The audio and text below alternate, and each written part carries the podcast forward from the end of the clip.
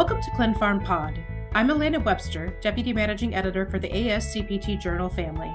My guests today are Dr. Piet van der Graaf, a Senior Vice President for QSP at Certara in Canterbury, United Kingdom, and Editor in Chief of Clinical Pharmacology and Therapeutics, and Dr. Yow-Ming Wang, Associate Director for Biosimilars and Therapeutic Biologics for the Food and Drug Administration.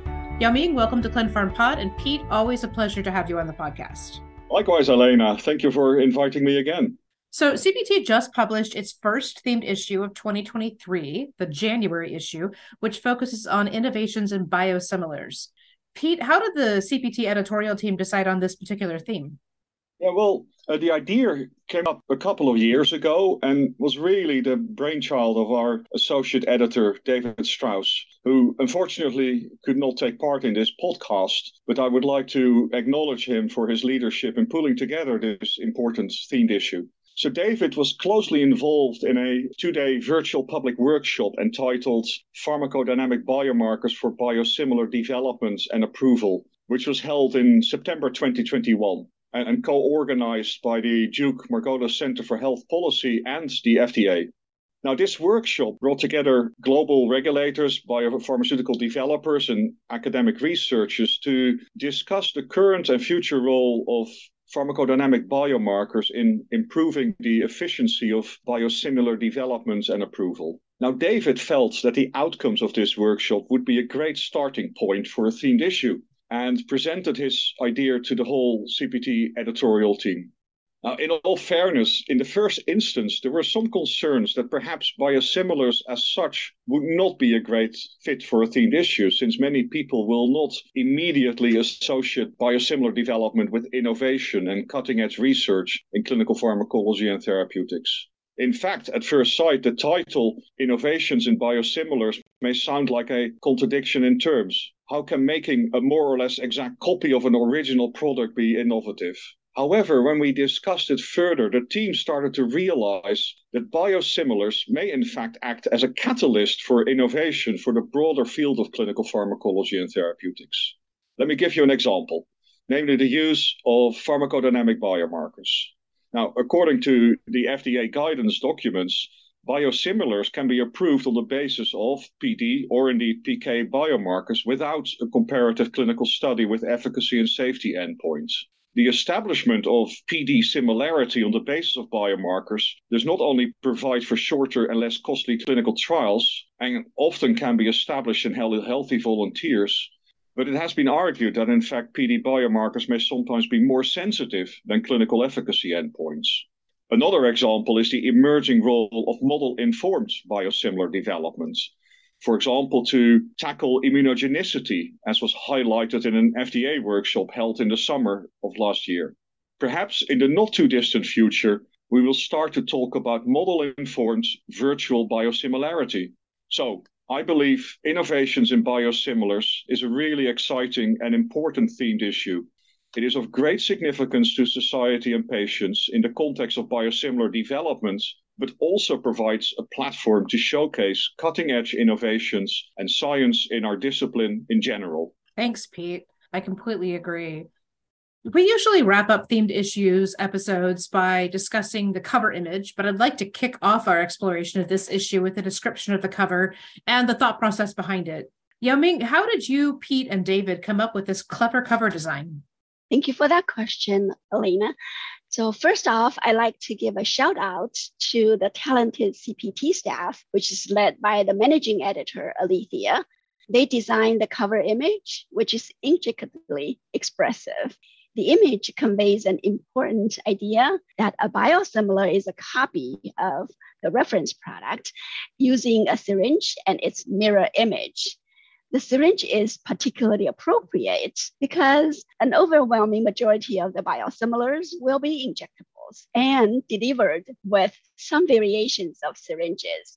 If you look at those two syringes closely, you might spot subtle differences. And this is meant to convey another important idea that a biosimilar is a biological product that is highly similar to and has no clinically meaningful differences from its reference product. In an original version of the cover, the mirror's reflection was wearing a large, almost humorous eyeglasses and a surprised expression on its face. But we realized that image didn't convey the right message. It made it seem like um, the biosimilars were a joke or less than. In the end, we chose to show subtle differences and a neutral expression. Thank you. I always enjoy hearing about the ideas behind the cover, and I think this one is particularly fun. You and David also collaborated on the editorial for this issue. Uh, what were you most hoping to convey to readers before they read the papers themselves? Well, this themed issue has a focus on approaches to advance the efficiency of biosimilars and interchangeable products development. So we're delighted to be able to feature excellent articles that are authored by scientists who are in the trenches of biosimilar development, colleagues who are in regulatory agencies, as well as physicians who prescribe biosimilars. I would point out that this issue covers the biosimilar experience from countries around the globe, with articles from India, Japan, the European Union, Canada, and the United States. Collectively, they provide insight on various areas with opportunities for innovations.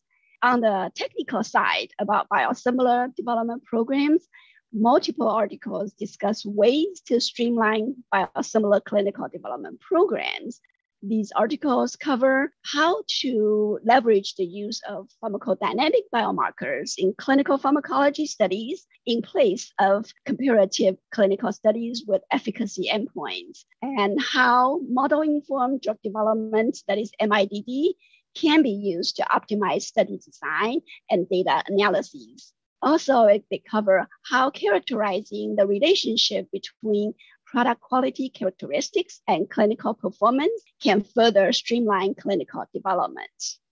On the regulatory side, several articles discuss the global alignment of regulatory expectations for biosimilar approval to make the biosimilar development more efficient and attractive to sponsors. Beyond the biosimilar development and approval, there are important practical matters that can influence the uptake and adoption of biosimilars in the real world. So, on this front, this issue has a couple articles that discuss the importance of educating clinicians and patients about biosimilars and assessing the cost to patients. We sure hope that CPT readers will enjoy this very informative issue. I am sure they will, and I, I appreciate your your detailed answer there. Piet, what are some papers that particularly stood out to you in this issue? Oh, that's always a hard question to answer because there are so many great papers to choose from. However, I'm particularly pleased and proud of the number of original research articles aligned with the theme of innovations in biosimilars that demonstrates the use of pharmacodynamic biomarkers in actual case studies of biosimilar developments. For example, a paper by Li et al. on model approach to select uh, doses through PK/PD similarity. Another paper um, focusing on the use of biomarkers to uh, develop uh, PCSK9 inhibitor biosimilars. Um, and another one uh, that's, that, that looks into the use of biomarkers to support uh, development of IL-5 antagonist biosimilars. And a paper by Hyland and all takes the concept of pharmacodynamic biomarkers to a new level, where they uh, show the utility of proteomics for identification of biomarkers for interferon beta biologics. Now, similarly, there are some great examples of the use of model based approaches, such as papers by uh, Li and, and co workers that I mentioned earlier, but also uh, a paper on data driven approaches to support tailored clinical programs for b- biosimilar monoclonal antibodies. And lastly, I would like to point out to the health economical real world evidence study by Fang and co-workers from the uh, Brigham and, and Women's Hospital and Harvard Medical School, who looked at whether availability of biosimilar infliximab was associated with lower out-of-pocket costs using claims from a national data set of commercially insured patients. Excellent. Thank you. And Yow-Ming, did you have any favorites? Hmm. it is very difficult to pick any favorites. The articles cover a broad range of topics, and I find them all very educational. So I would say my favorite is the entire issue, mainly because of the wide angled view about biosimilars that it provides. As mentioned earlier, the topics in this issue range from drug development to global regulatory alignment to practical matters after approval. So CPT readers will be able to not only dive into the technical aspects of biosimilar development, but also learn about the global regulatory expectations and the use of biosimilars in the clinic. Thank you. The perspectives and commentaries and themed issues are always particularly interesting, and they often ask readers to commit to change within the field or a call to action, if you will. What actionable takeaways will readers find in this issue? Yeah, well, a great example of such a paper is the state of the art article on prescriber perspectives on biosimilar adoption and potential role of clinical pharmacology, which is a summary of another recent workshop hosted by the University of Maryland Center of Excellence in Regulatory Science and Innovation last year. So, this paper actually documents experiences of leading academic clinicians in oncology, rheumatology, gastroenterology, and endocrinology, and their perspectives on how to increase biosimilar adaptation, including the role of clinical pharmacology. It is concluded that in order to improve biosimilar acceptance, besides systemic changes in pricing and reimbursements, there is a need for more education of a broad range of stakeholders, including practitioners and actually patients themselves. So CPT is very proud to be at the forefront of such initiatives. Thanks, Piet. Um, before we wrap up, are there other themes that CPT will be publishing this year? And do we have any insight into themes editorial team will be developing for 2024?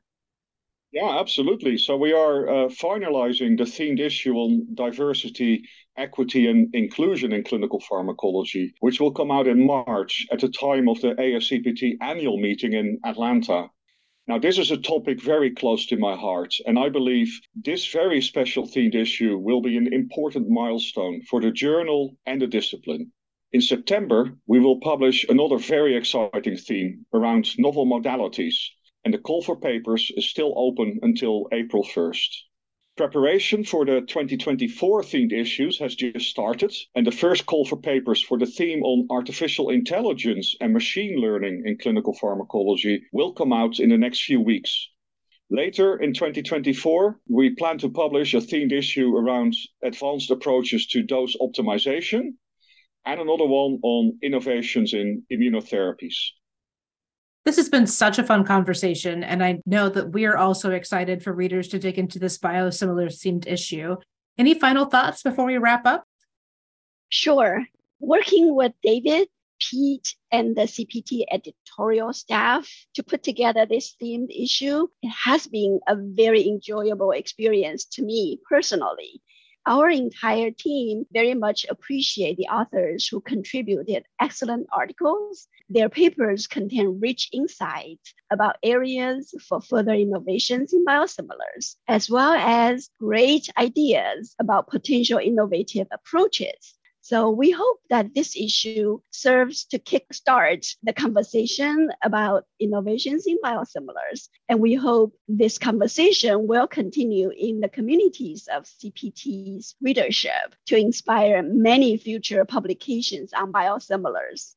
Thanks, Yow-Ming. And uh, if if you know you're listening to this and you want to continue the conversation, feel free to engage with any of our social media posts on LinkedIn or Twitter because we'll be highlighting articles from this issue in the next few weeks. Yow-Ming and Piet, thank you again so much for speaking with me today. I've really enjoyed our discussion, and I'm already looking forward to chatting about the next themed issue with you soon. Thank you for listening to ClinPharm Pod. You can find a link to the full issue in the description of this episode. While you're here, be sure to check out past episodes and remember to visit ascpt.org for updated podcast releases, our latest webinars, and the most recent issue of all three journals.